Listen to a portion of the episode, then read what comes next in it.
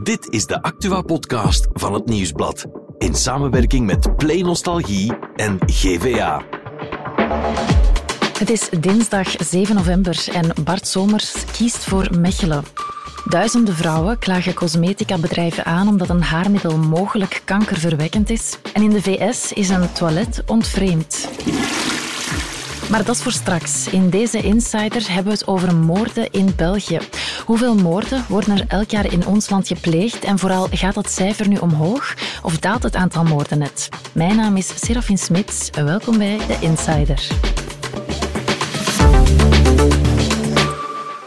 Onze insider vandaag is Cedric Lagast, gerechtsjournalist bij het Nieuwsblad. Dag Cedric. Dag Serafin. Ja, we konden het dit weekend al lezen, dossier moord. En daar heb jij je een aantal vragen gesteld bij het aantal moorden die elk jaar in ons land gepleegd worden. Hoe ben je daarop gekomen? Wel, ik, werk dus als gerechtsjournalist voor deze krant en wij coveren met ons team heel veel politieonderzoeken en rechtszaken. Maar als je aan mij zou vragen uh, hoeveel moorden worden er elk jaar in ons land gepleegd, ik zou je daar geen antwoord op kunnen geven. En, en dat ligt niet noodzakelijk aan mij, want eigenlijk is er uh, ja, bijna niemand in België die daar een antwoord op kan geven, die daar een heel specifiek cijfer op kan plakken. Meer nog als je het vraagt aan, aan politie, aan justitie of aan wetenschappers, je zal altijd een ander cijfer krijgen. En welke factoren zouden een invloed kunnen hebben op dat aantal moorden? Wel, uh, eigenlijk heel concreet zijn daar eigenlijk weinig factoren die daar een invloed op hebben. Ik, ik, ik ga ook heel vaak naar persconferenties van de federale politie waar zo'n cijfers worden uitgelegd en daar zeggen ze eigenlijk, ja, dat is eigenlijk een, een, een stabiel cijfer. En dat is eigenlijk ook logisch, want een, een moord uh, is eigenlijk een heel individuele daad, zou je maar zeggen. Uh, vraag het aan chef Verbassen, die zal ook altijd zeggen dat het merendeel van de moorden eigenlijk altijd tussen twee bekenden gepleegd wordt, dat het slachtoffer mm -hmm. meestal zijn moordenaar kent. En eigenlijk voor de rest, ja, of het nu slecht of goed gaat met de economie, of het weer mooi is, of als het regent, mm -hmm. of politici wetten stemmen, eigenlijk zijn er niet zo heel veel factoren die een invloed kunnen hebben op het aantal moorden in ons land. In het voorbije gerechtelijke jaar, september vorig jaar tot nu, werden in het resort Brussel maar liefst 45 nieuwe dossiers geopend, waarvan redelijkerwijs verwacht mag worden dat zij voor het Hof van Assisen al hier zullen worden gebracht. Dat zijn drie à vier moorden of doodslagen per maand.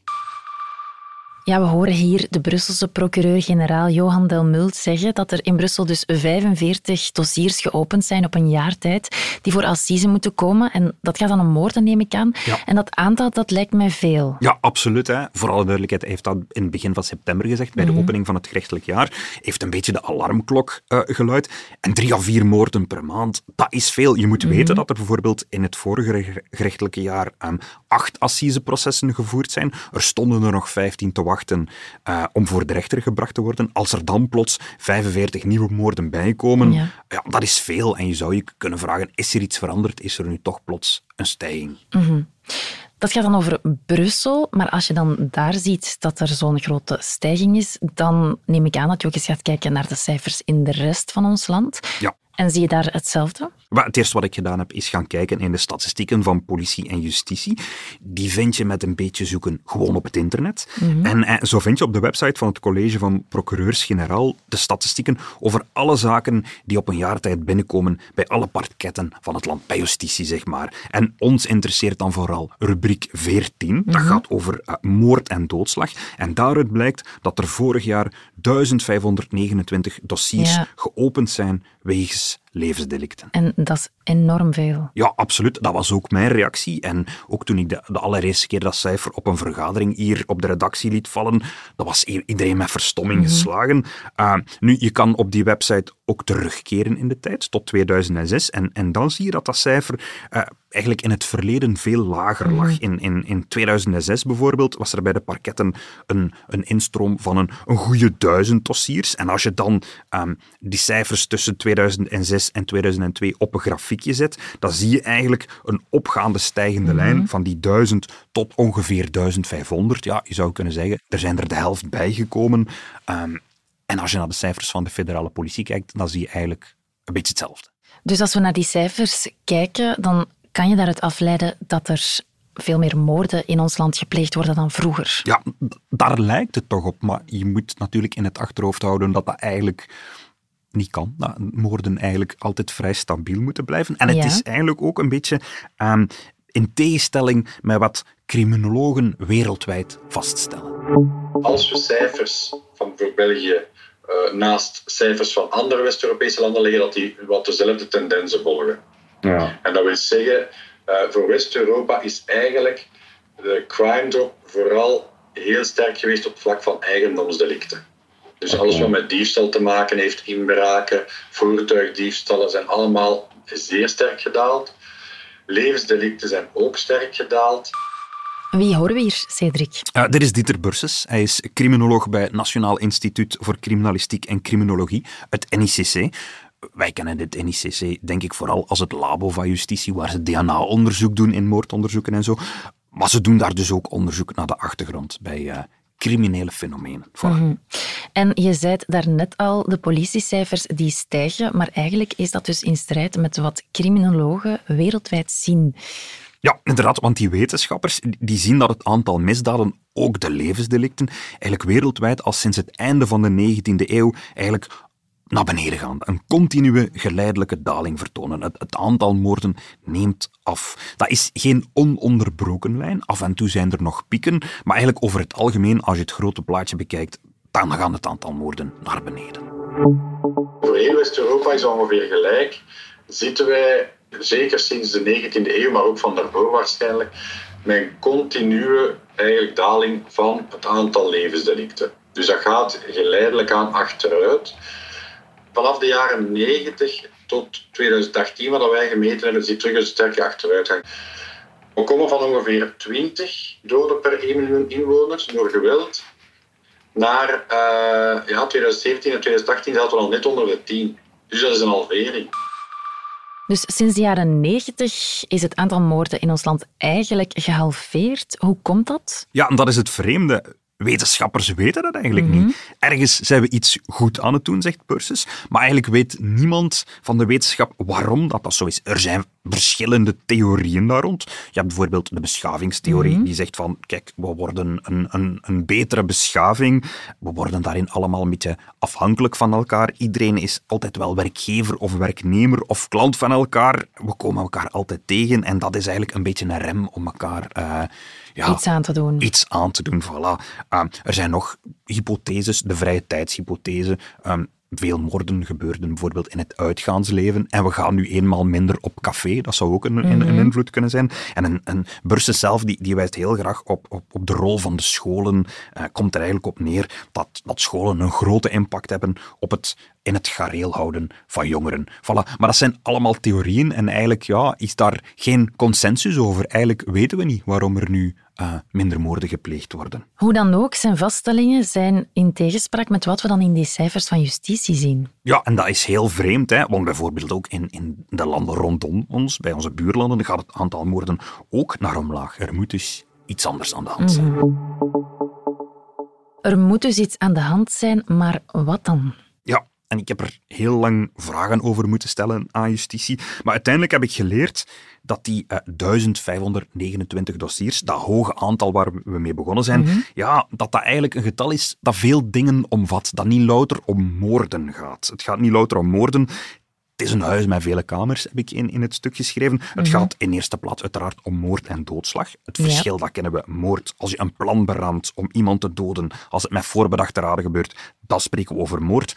Als je het in een opwelling doet, uh, dan heb je het over doodslag. Maar daarnaast zitten er nog, ook nog roofmoorden in, inbreuken op de genocidewet en vooral heel, heel veel moordpogingen. Na lang aandringen heeft justitie mij, voor mij die cijfers opgesplitst. En toen bleek dat van die 1529 dossiers er maar liefst 82% eigenlijk gewoon moord pogingen waren. Dat wil zeggen, dossiers waarbij dat iemand geprobeerd zou hebben om iemand te doden, maar dat is niet gelukt. En de moorden zelf, waarbij het slachtoffer dan ook echt overleden is? Ja, wel, als je naar de moorden zelf kijkt, als je die apart houdt, dan kom je mhm. eigenlijk bij een veel, veel lager getal uit. Vorig jaar zijn er 144 dossiers opgestart wegens moord, 115 wegens doodslag, nog eens twee roofmoorden. In totaal gaat het dus om 261 mhm. dossiers. En dat is, dat is wel al een pak minder dan dat getal dat op de website van justitie staat. Ja, en als je specifiek naar het aantal gevallen van moord en doodslag kijkt, dan zie je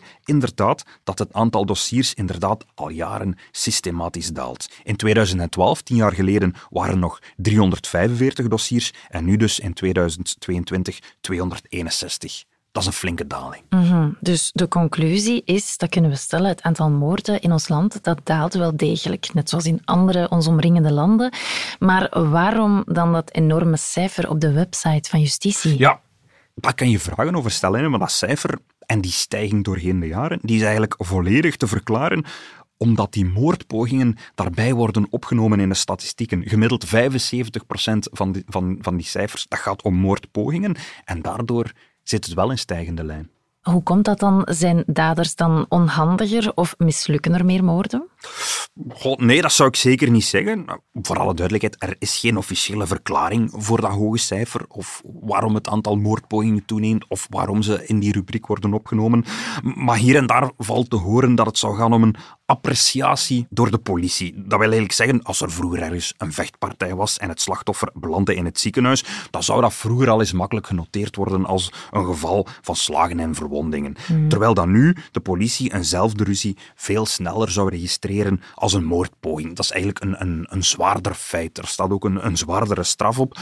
Waarom? Dat is niet helemaal duidelijk. Er bestaan alvast geen richtlijnen over of zo. Het is niet dat daar van hogerhand uh, een bevel tot toegekomen is. Mhm. Het is al echt zo dat de samenleving wat repressiever wordt en dat de politie oordeelt dat die aanklacht later in het onderzoek nog altijd kan afgezwakt worden.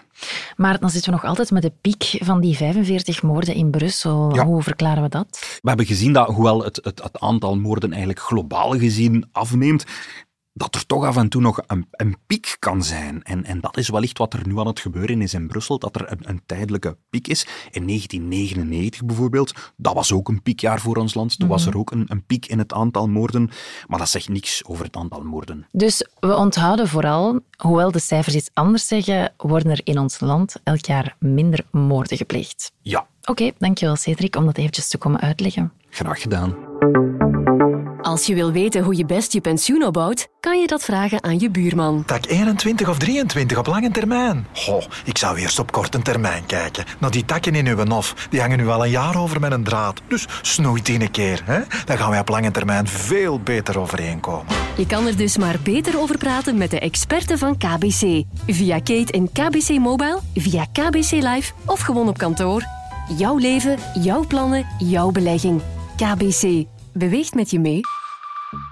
Er is ook nog ander nieuws vandaag en daarvoor is onze producer Joni er komen bijzitten. Dag Joni. Dag Serafine. Vlaams minister Bart Somers die stopt ermee. Ja, op Vlaams niveau dan toch. Hij stapt uit de regering. Hij was minister van Binnenlands Bestuur bestuurszaken, inburgering en gelijke kansen, maar daar stopt hij dus mee.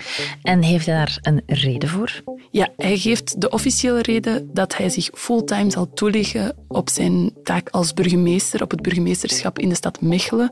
Deze ochtend heeft hij ook een persconferentie gegeven. Daarin zegt hij dat hij bezorgd is om de democratie en dat er nood is aan vernieuwing binnen de partij. Maar ja, iedereen weet ook wel, de voorbije weken was het heel moeilijk binnen de partij Open VLD. Er zijn verschillende kopstukken al opgestapt. Dus de kans is groot dat het ook daar iets mee te maken heeft. Ook binnen de partij werd al lang gepraat over wanneer zou Somers ontslag nemen. En daarover zegt hij zelf dit. Zeggen dat dat een ideaal moment is, evident niet, maar dat ideale moment bestaat ook niet. Maar wat ook niet ideaal zou zijn, is blijven zitten, minister zijn, ondertussen heel veel tijd moeten steken in het maken van een campagne, in aanwezig zijn in Mechelen met de ambitie om burgemeester te worden, die ik ook al uitgesproken had. In een rol zitten van, ja, ik ga de lijst stuwen, ik ga die niet meer trekken, maar ik zit nog wel in de wedstrijd, maar ik al met mijn hart hier. Dat is onduidelijk. Dat is ook niet fair. Dat is niet fair naar de Mechelaar, dat is ook niet fair naar Vlaanderen toe. En hij staat zijn plaats af aan een nieuw gezicht. Wie dat nieuw gezicht is, dat is momenteel nog niet duidelijk. En dan is er nog L'Oréal, want dat cosmetica-bedrijf dat zit in de problemen. Hè? Ja, en zij niet alleen, want er zijn 7000 juridische klachten van hoofdzakelijk um, gekleurde vrouwen tegen een tiental cosmetica-bedrijven. En waarom worden ze aangeklaagd? Ja, de hair relaxer, een middel om haar te stijlen, is mogelijk kankerverwekkend. Het zou baarmoederhalskanker veroorzaken. En waar komt dat zo plots vandaan? Er is een uitgebreide studie geweest van het Amerikaanse National Institute of Health eind vorig jaar En die vonden een verband tussen het gebruik van die relaxers of straighteners en baarmoederhalskanker. Ehm, mensen die meer dan vier keer per jaar dat product zouden gebruiken, hebben dubbel zoveel kans om baarmoederkanker te ontwikkelen mhm. dan degenen die dat niet doen. En wisten die bedrijven dat al langer, dat die producten mogelijk kankerverwekkend zijn? Ja, daar hangt eigenlijk heel het proces van af. Hè. Als het blijkt dat die bedrijven dat al lang wisten, ja, dan zijn zij schuldig en verzuimden zij klanten te, te, waarschuwen. Als dat niet het geval is, dan kunnen zij hopen op de vrijspraak. Het is wel duidelijk dat de bedrijven zelf benadrukken dat er nog meer onderzoek nodig is, want zij vinden deze onderzoeken niet voldoende bewijs.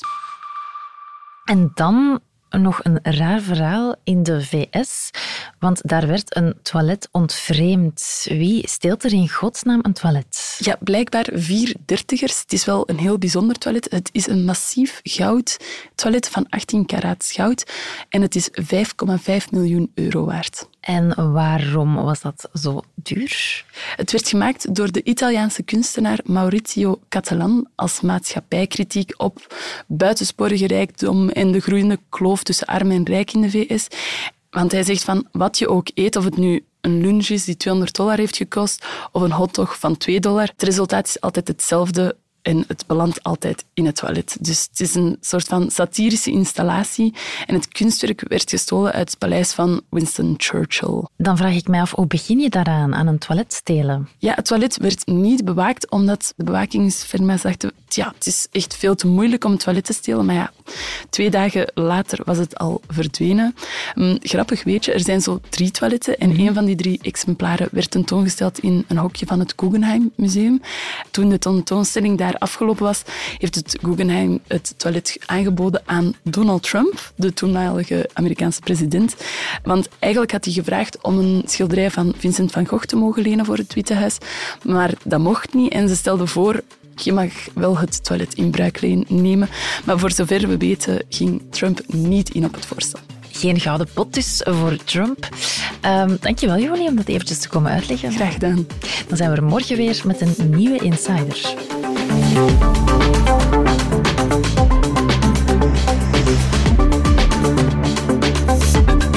Dit was The Insider, een podcast van het Nieuwsblad in samenwerking met Play Nostalgie en GVA. De muziek is van Pieter Santens. De montage gebeurde door House of Media. Wil je reageren? Mail naar podcast.nieuwsblad.be.